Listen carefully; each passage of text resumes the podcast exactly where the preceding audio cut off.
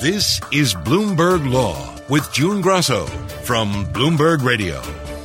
The Supreme Court justices grapple with the original meaning of the word seizure in the Fourth Amendment in a case where a woman was shot in the back by police as she drove away in her car, an escape that can limit her legal options to sue the police for excessive force. There was a parade of hypotheticals from many of the justices who subscribed to originalism, that is, interpreting the Constitution based on its original meaning at the time it was adopted. Here are Justices Clarence Thomas, Samuel Alito, and Neil Gorsuch. If a baseball pitcher intentionally beans the batter, would we say, wow, that pitcher just seized the batter? If someone is hit with a projectile and does not stop, let's say a rock, a snowball, a, a stone, uh, would that be uh, an arrest on, uh, or a seizure under your analysis or your approach? There were bazookas going off. There, there's all sorts of massive show of force. Uh, but he doesn't stop. He keeps going. He's blasting through at 100 miles an hour, and he blasts through, and on he goes. Bazookas firing everywhere. Much of the questioning centered on a precedent, Hodari v. California, written by originalist icon Justice Antonin Scalia, that said the application of physical force, whether or not it subdued the arrestee, was sufficient for a seizure. Here are Justices Brett Kavanaugh and Sonia Sotomayor With respect to Hodari, I think there are two issues. First, was Justice Scalia right in the discussion? And then second is the precedent question. On the first question of whether he was right, um, you're arguing, as I understand it, that Justice Scalia and really all nine justices in that case were wrong about the original meaning of the Fourth Amendment. Excuse um, me, counsel. No, you're asking us to reject the clear line drawn by Hodari and say that Justice Scalia was wrong about what the common law showed. My guest is former federal prosecutor George Newhouse of Richards Carrington. George, the lower courts blocked the plaintiff from suing the police in this case. Explain why the Fourth Amendment, which bars unreasonable searches and seizures, is so crucial to her case. Well, it's an interesting and unique question. And of course, the ultimate legal question is did the police officers use excessive force? in trying to stop her. But under the Fourth Amendment, is it a seizure when the police don't actually prevent you, stop you, they don't lay hands on you? In this case, they shot at her car 13 times and hit her twice, but she didn't stop. She kept on driving and she drove, in fact, for another 70 miles, stole another car, and didn't get to the hospital until the next day. So the argument before the Supreme Court was whether or not she had been seized within the definition of the Fourth Amendment. That makes a difference because if she has a Fourth Amendment claim rather than a due process claim, she has an easier time establishing damages against the officer. So that's what the court was wrestling with. Is this a seizure?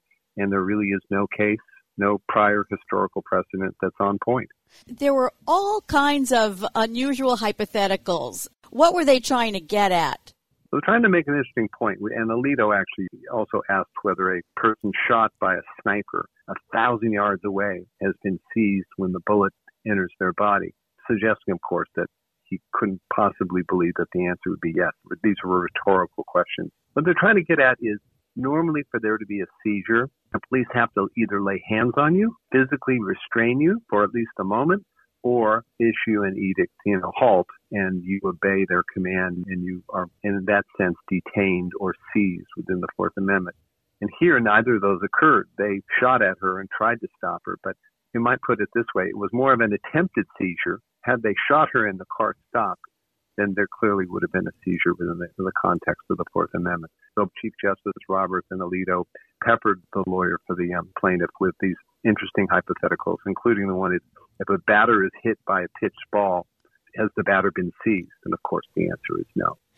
So, for the originalists on the court, the plaintiff right. said that this is the ordinary meaning at the time of the founders, that back then seizure included seizures of goods and arrests. So, why didn't the originalists on the court seem to buy that argument? Well, the problem is that you have a factual situation that was not typical, indeed contemplated at the time of the founders. So the discussion during the oral argument was over common law issues about when bailiffs in merry old England would try to enforce debts. In some cases, they would reach in through a window and grab the debtor and, in that sense, restrain them. So that would be a seizure. But here, as the justice has pointed out, 200 years ago, there were no police and there were very few firearms being used in law enforcement. So this whole issue about when the police fire a weapon and hit you, have you been seized within the definition of the Fourth Amendment? Seems clear to me based upon the, the oral argument that Alito and the conservative textualists are going to be disinclined to accept this argument. They're going to say, look, you're only seized if you stop and you obey the command or you're physically disabled. And neither of those occurred here. A huge point of contention in this argument was over an opinion by Justice Scalia from 30 years ago, where his reasoning supports the conclusion that this shooting was a seizure. So, was the question whether that was dicta that doesn't have to be followed? You're right. Dicta, which is to say, is language in a court opinion that is not central or essential for the holding. And that's really the question about Scalia's opinion at Hodari. What happened in that case, of course, was a young man believed by the police to be engaged in a drug deal, and the police officer approached him and like the woman in our case here, he took off running and the police officer ran after him, shouting, and he did not stop. And while he was fleeing, he reached into his pocket and threw the, the rock of cocaine down on the ground. And the question was, was he seized at the time that the drugs were disposed of? And the holding there was he was not. So there's language in the opinion that everyone agreed seems to apply to the case. But Scalia's reasoning is not necessarily binding on the court just because the facts of that case are quite different. Really, as you know, Justice Scalia was a great example of a very conservative judge whose jurisprudence when it came to Fourth Amendment issues sometimes was very unpredictable. He would frequently rule against the police. And the Solicitor General's office was arguing in favor of the plaintiff and against the police officers here. A remarkable turn and in fact, the Department of Justice position in Hodari was different than it was in this case. So the justices asked her about whether or not Department of Justice was changing its position, which is a, a remarkable turnaround. So what's your take on how the justices might rule? Very hard to predict based upon the questions asked at oral argument how the justices are going to come out. So my prediction is if they look at this and they say, what did the framers have in mind when they used the word seized? They didn't use the word struck. They didn't use other words that were broader.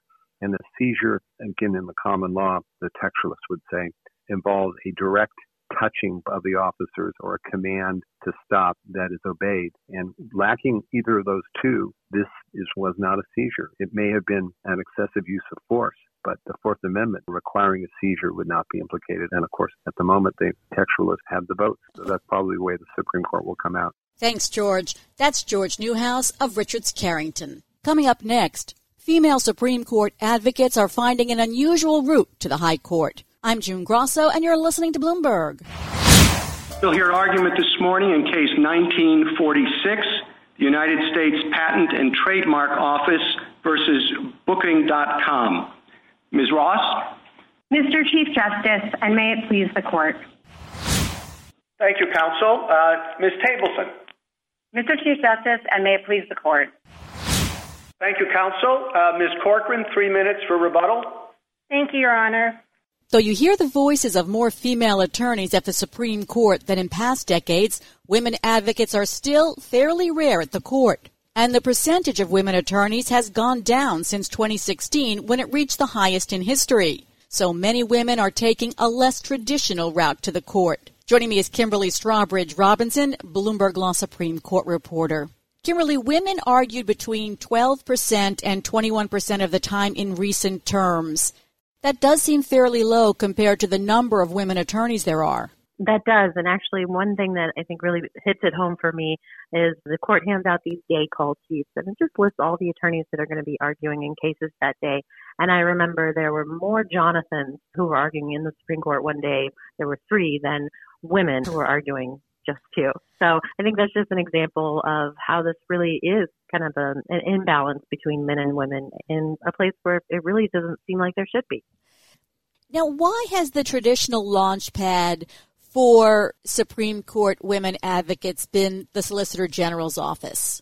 Well, it's because the Solicitor General's office argues so many more cases than any other entity or law firm that comes before the justices. They tend to argue about half of the cases that come before the justices, and that's a lot of opportunities for arguments. And so we've seen traditionally that that's where men and women tend to get their first Supreme Court arguments is through that office, and that's maybe changing a little bit now the number of cases argued by women has fallen in recent years. The high water mark was in 2016, and then it started plummeting in 2017. Why? Well, there were a number of women who left the Solicitor General's office, longtime veterans like Sarah Harrington and Nicole Saharsky, who have argued between them dozens of cases. And they left right as the Obama administration was heading out and the Trump administration was heading in. It seemed like the Trump administration had some difficulty getting women to join the office, but it does seem like they are making some strides in that area now. We saw the first attorney to argue on behalf of the Solicitor General's office this term was a woman making her first Supreme Court argument. So, how are more private firms becoming a launchpad for women advocates at the Supreme Court? Well, we're seeing a handful of women advocates who are getting their first arguments not through the Solicitor General's office, but in firms. And the women I talked to who had gone this route said that it was a mark of achievement because it's hard to get a case in a firm because you not only have to convince your bosses that you're up to the task, but also the client in a way that you don't have to do when you're in the Solicitor General's office. So we do see women arguing more cases from law firms, but again, the numbers are still really out of whack. Most attorneys who come from private practice are men and not women. I found this fascinating. The women you spoke to said you not only need a mentor, but the mentor basically has to convince the client to let you argue. That's right. And, you know, that was the one thing of all the women that I talked to. They all said you need to have a mentor and you need to have a mentor who will be willing to go to bat for you with the clients and who will be willing to let you work closely enough with clients that when the time comes to make the ploy for you to make the argument, that the client is comfortable with you and letting you take on very high stakes arguments. Speaking about how difficult it is just to get a Supreme Court case, you spoke to Sarah Harris, who is going to have her first case before the Supreme Court next month. And she said that many Supreme Court practitioners would rather give up an appendage than an argument opportunity. so really, you're fighting two different battles. It does seem that way. And a lot of times we'll see a man from a particular firm arguing three or four or five cases in a term and there won't be any women or any other attorneys from that firm who argue in that year, although there certainly are a lot of other attorneys working on those cases. But that does seem to be changing. We see a lot of men mentors who are really trying to change that, who understand that that is a problem and seek for ways to get other attorneys, not just women, to get arguments as well are many of the women who argued a lot of cases, sort of the veterans now, are they mentoring women? They are. So one of the women that I talked to in particular said she was mentoring women like crazy, that there were so few women partners around that it really was up to her on her shoulders to mentor more than her fair share of them. But I think they all see it as an honor and not really a duty. All of them want to see more women in the Supreme Court space and all of them want to help young lawyers to get there. Does one firm stand out as having more women in its Supreme Court practice than others? Well, there are a handful of law firms that seem to have gotten a leg up on this. Williams and Connolly, which not only has Sarah Harris but has Lisa Blatt leading the way. We see Erin Murphy from Kirkland and Ellis, who worked with the superstar of the Supreme Court, Paul Clement. And we see other places like Orrick and Wilmer Hale and Hogan and Lovells putting out not just women, but a lot of other diverse and young attorneys up at the Supreme Court. Thanks, Kimberly. That's Bloomberg Law Supreme Court reporter Kimberly Strawbridge Robinson. I'm June Grasso. Thanks so much for listening. And please tune into the Bloomberg Law Show every weeknight at 10 p.m. Eastern on Bloomberg Radio.